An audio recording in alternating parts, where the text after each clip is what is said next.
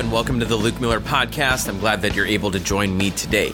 On this week's episode, we're taking a look at Matthew chapter 27 and continuing our story looking at the last 12 hours of Jesus' life. Today, we find ourselves taking a look at Pilate and Barabbas and the story between the Jewish people and Jesus. It's going to be a full week. I'm looking forward to it. So grab your Bibles, turn to Matthew chapter 27, and let's dive in.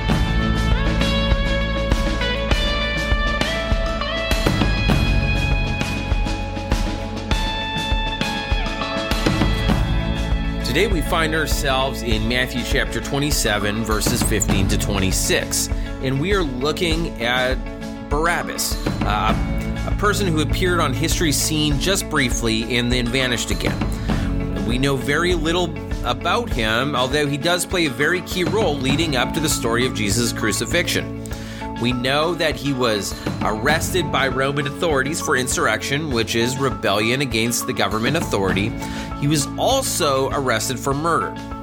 Now, it's probably fairly safe to assume that the murder he was charged with was killing a Roman soldier during whatever act of revolt he did.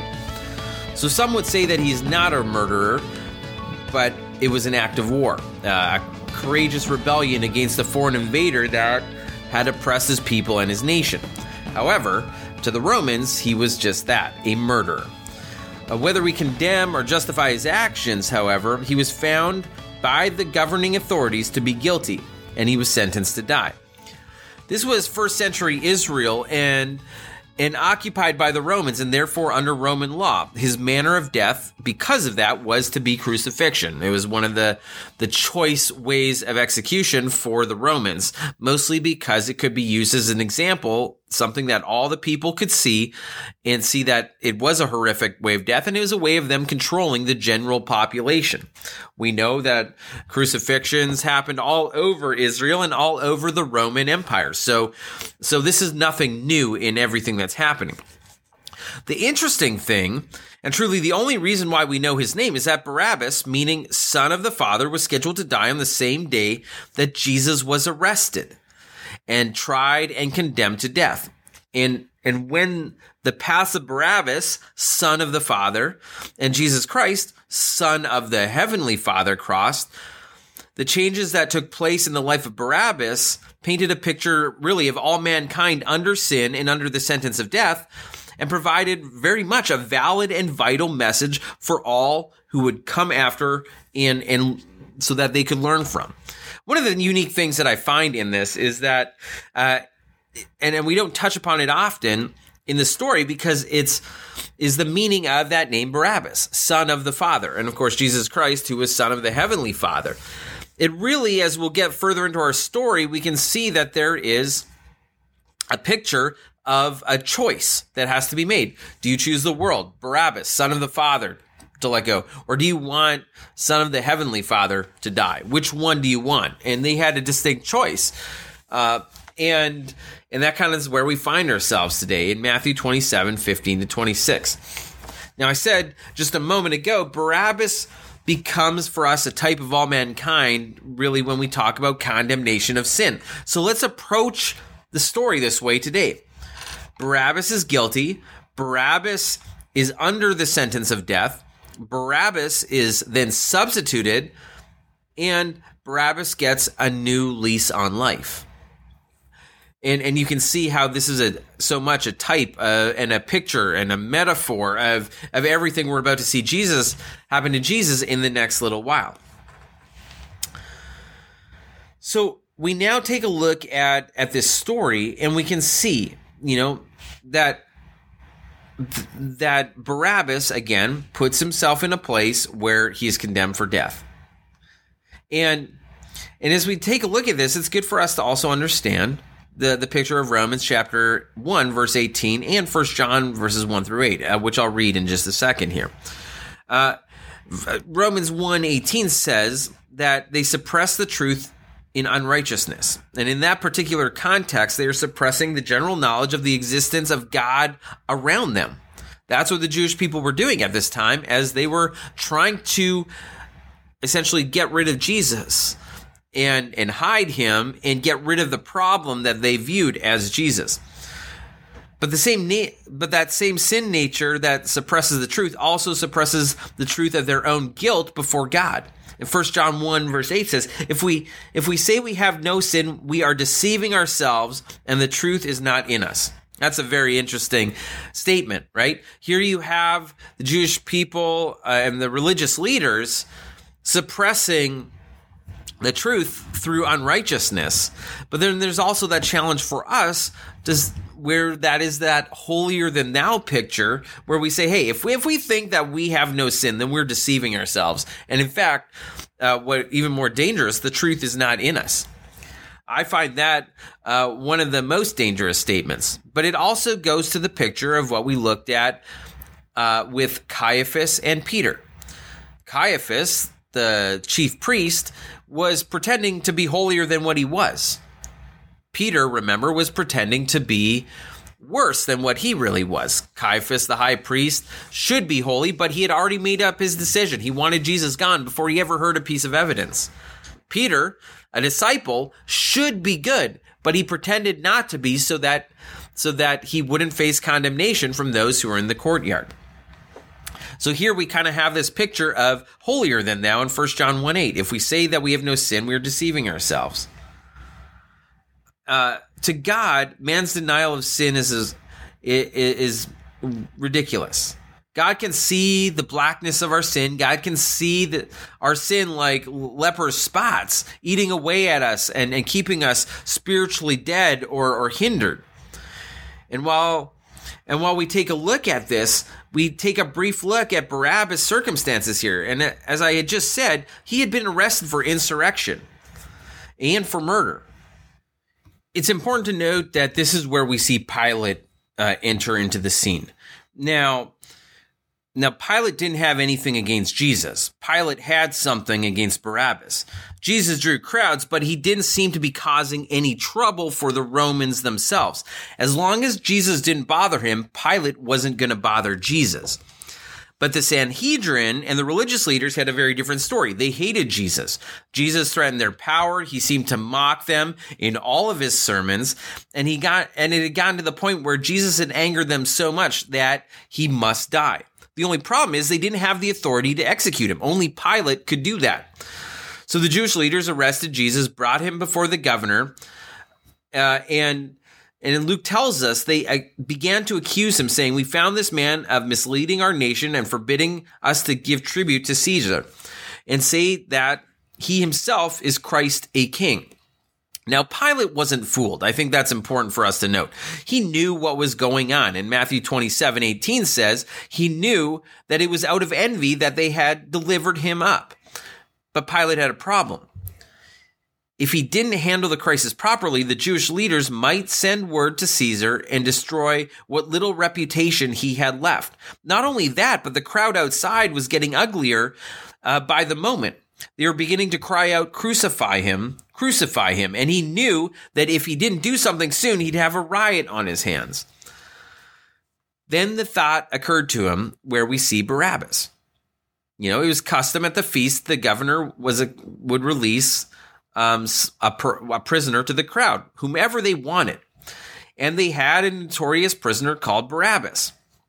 Who do you want? Of course, as we know, the story goes along.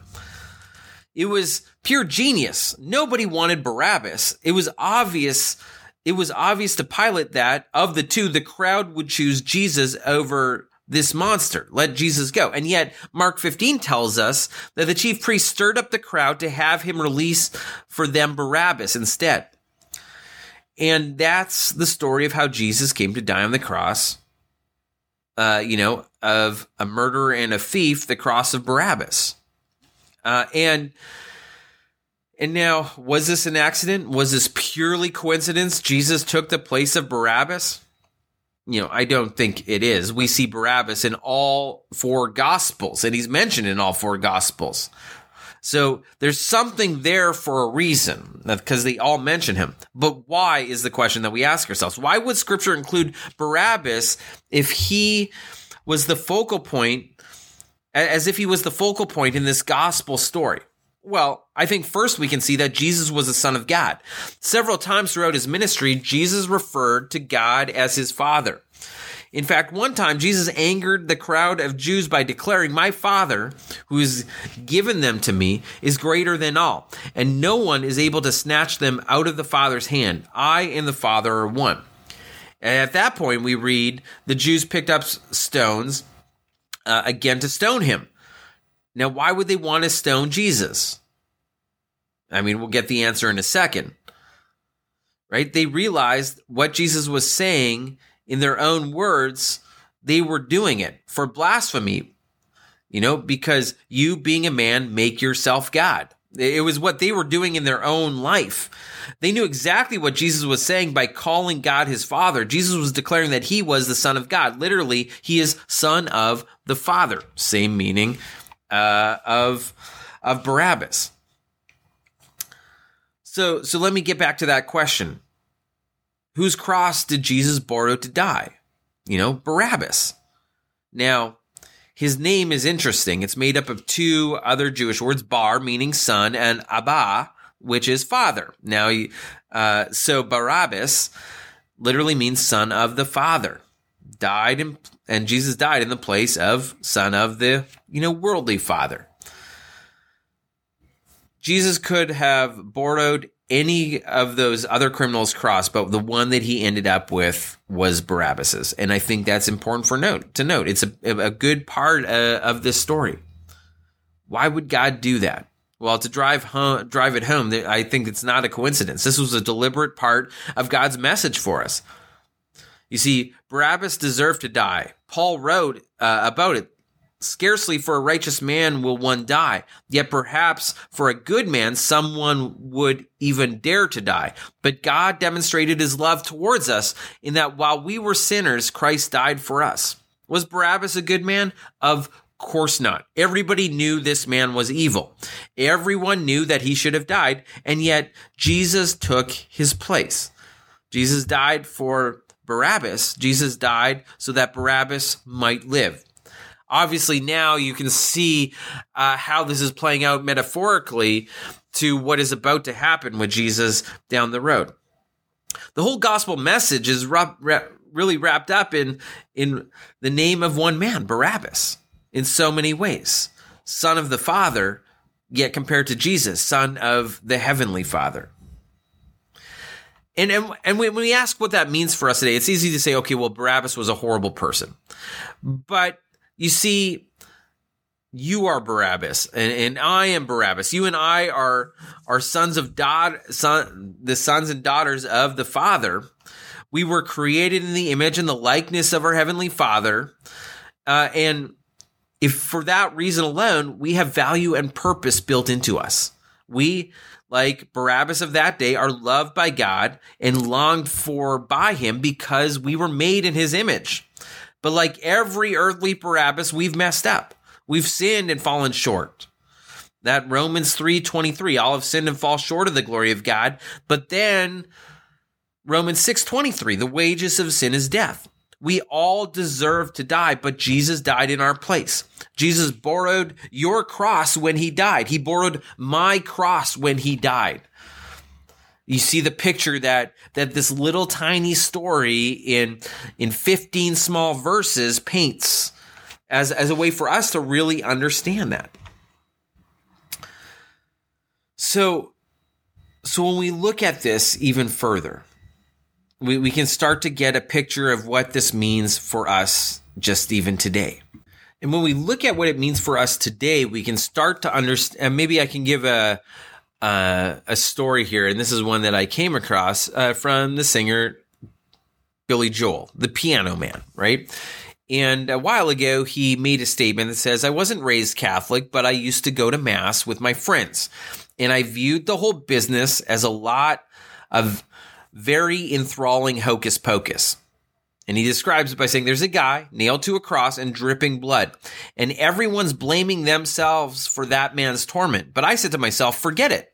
I've no hand in that evil. I have no original sin.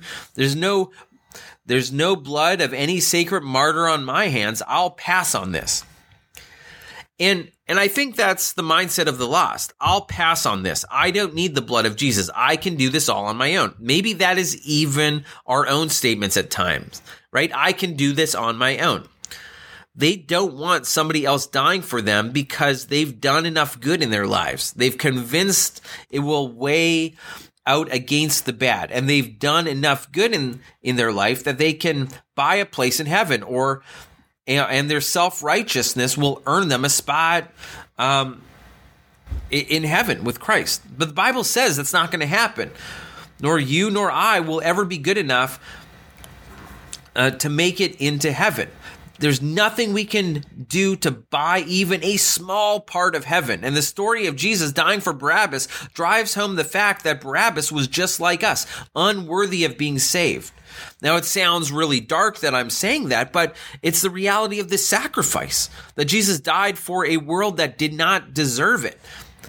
Christ didn't deserve it, but we certainly did.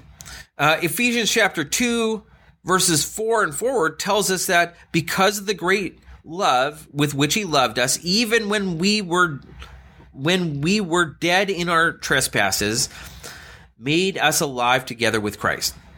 By grace you have been saved and raised up with him and seated with him in heavenly places in Jesus Christ, so that in the coming age he might show the immeasurable riches of his grace in kindness towards us in Jesus Christ. For by grace you have been saved through faith. This is not your own doing, it is the gift of God, not a result of works, so that no one may boast. So you see what happens here. You know, we we've taken the time and we've we look at this and we're we're challenged with this to say, you know, have I given everything over to Jesus? I think that's what I like about the story of Barabbas, and this is what is is so great about the Gospels. Is so often the stories seem extreme, and there's that recognition of okay, well, I'm not Barabbas. I haven't caused insurrection. I haven't murdered any Romans lately. Uh, and and so, what is my role in all of this? You know, I'm not as bad as he is, and and and I think then it causes us to go into a place where we can say, "Hey, you know what, Christ, I there are things in my life that I need to go or give over to you that I have not given over to you whether big or small, there's have we given everything over to Christ? Are there burdens that we are bearing that we don't need to bear? And that's and that's really the challenge in it all. So often, each and every one of us bears a cross, and yet there's here's the picture of of Jesus taking the cross of Barabbas, and that's the one that he uses as he goes up to Golgotha and he dies in a place where Barabbas was supposed to be killed uh, and a, a murderer and a insurrectionist w- was supposed to die. Jesus died for him. Now we look at our own selves and we know the wages of sin is death, but the gift of God is eternal life. And we we look at that Ephesians passage and we understand that I think we see two people here or two groups that we should be looking at. One, Barabbas, uh, which is a bit of has a, has a bit of all of us uh, in mistakes that we make, uh, in and yet we also have that crowd, uh, those religious leaders who were calling for Barabbas to be released and Jesus to be crucified. Now, for us, it's it's hard to say, okay, well, I, I don't want, you know, I love Jesus. I don't want, I wouldn't want him to be crucified. Uh, however, we look at the story of how Jesus bore the cross uh, of Barabbas and for each and every one of us. And I think it gives us a perspective of maybe who are the Barabbases in our life as well. Who are the people who cause us difficulty? Who are the people that we need to forgive? Who are the people that we need to show grace?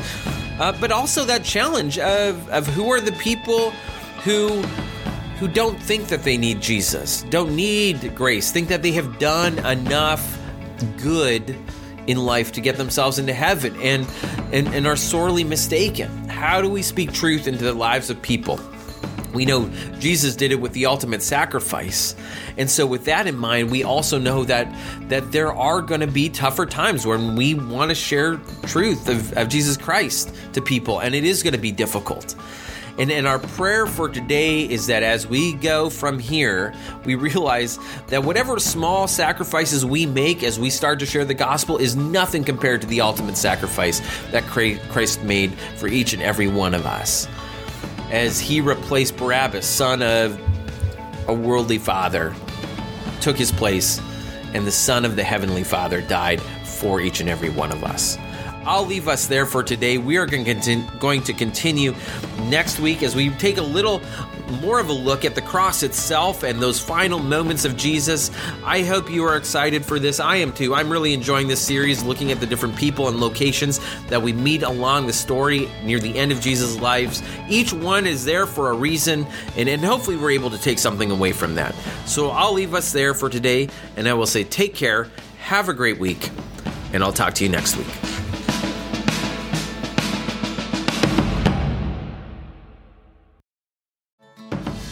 Thank you for joining us on the Luke Miller Podcast, a part of Sunrise Digital Ministries at Sunrise Community Church in Fair Oaks, California.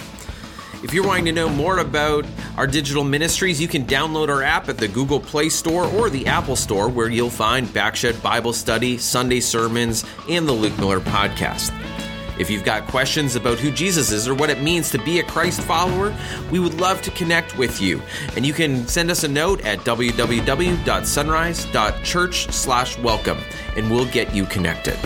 Thanks again for joining us. Take care.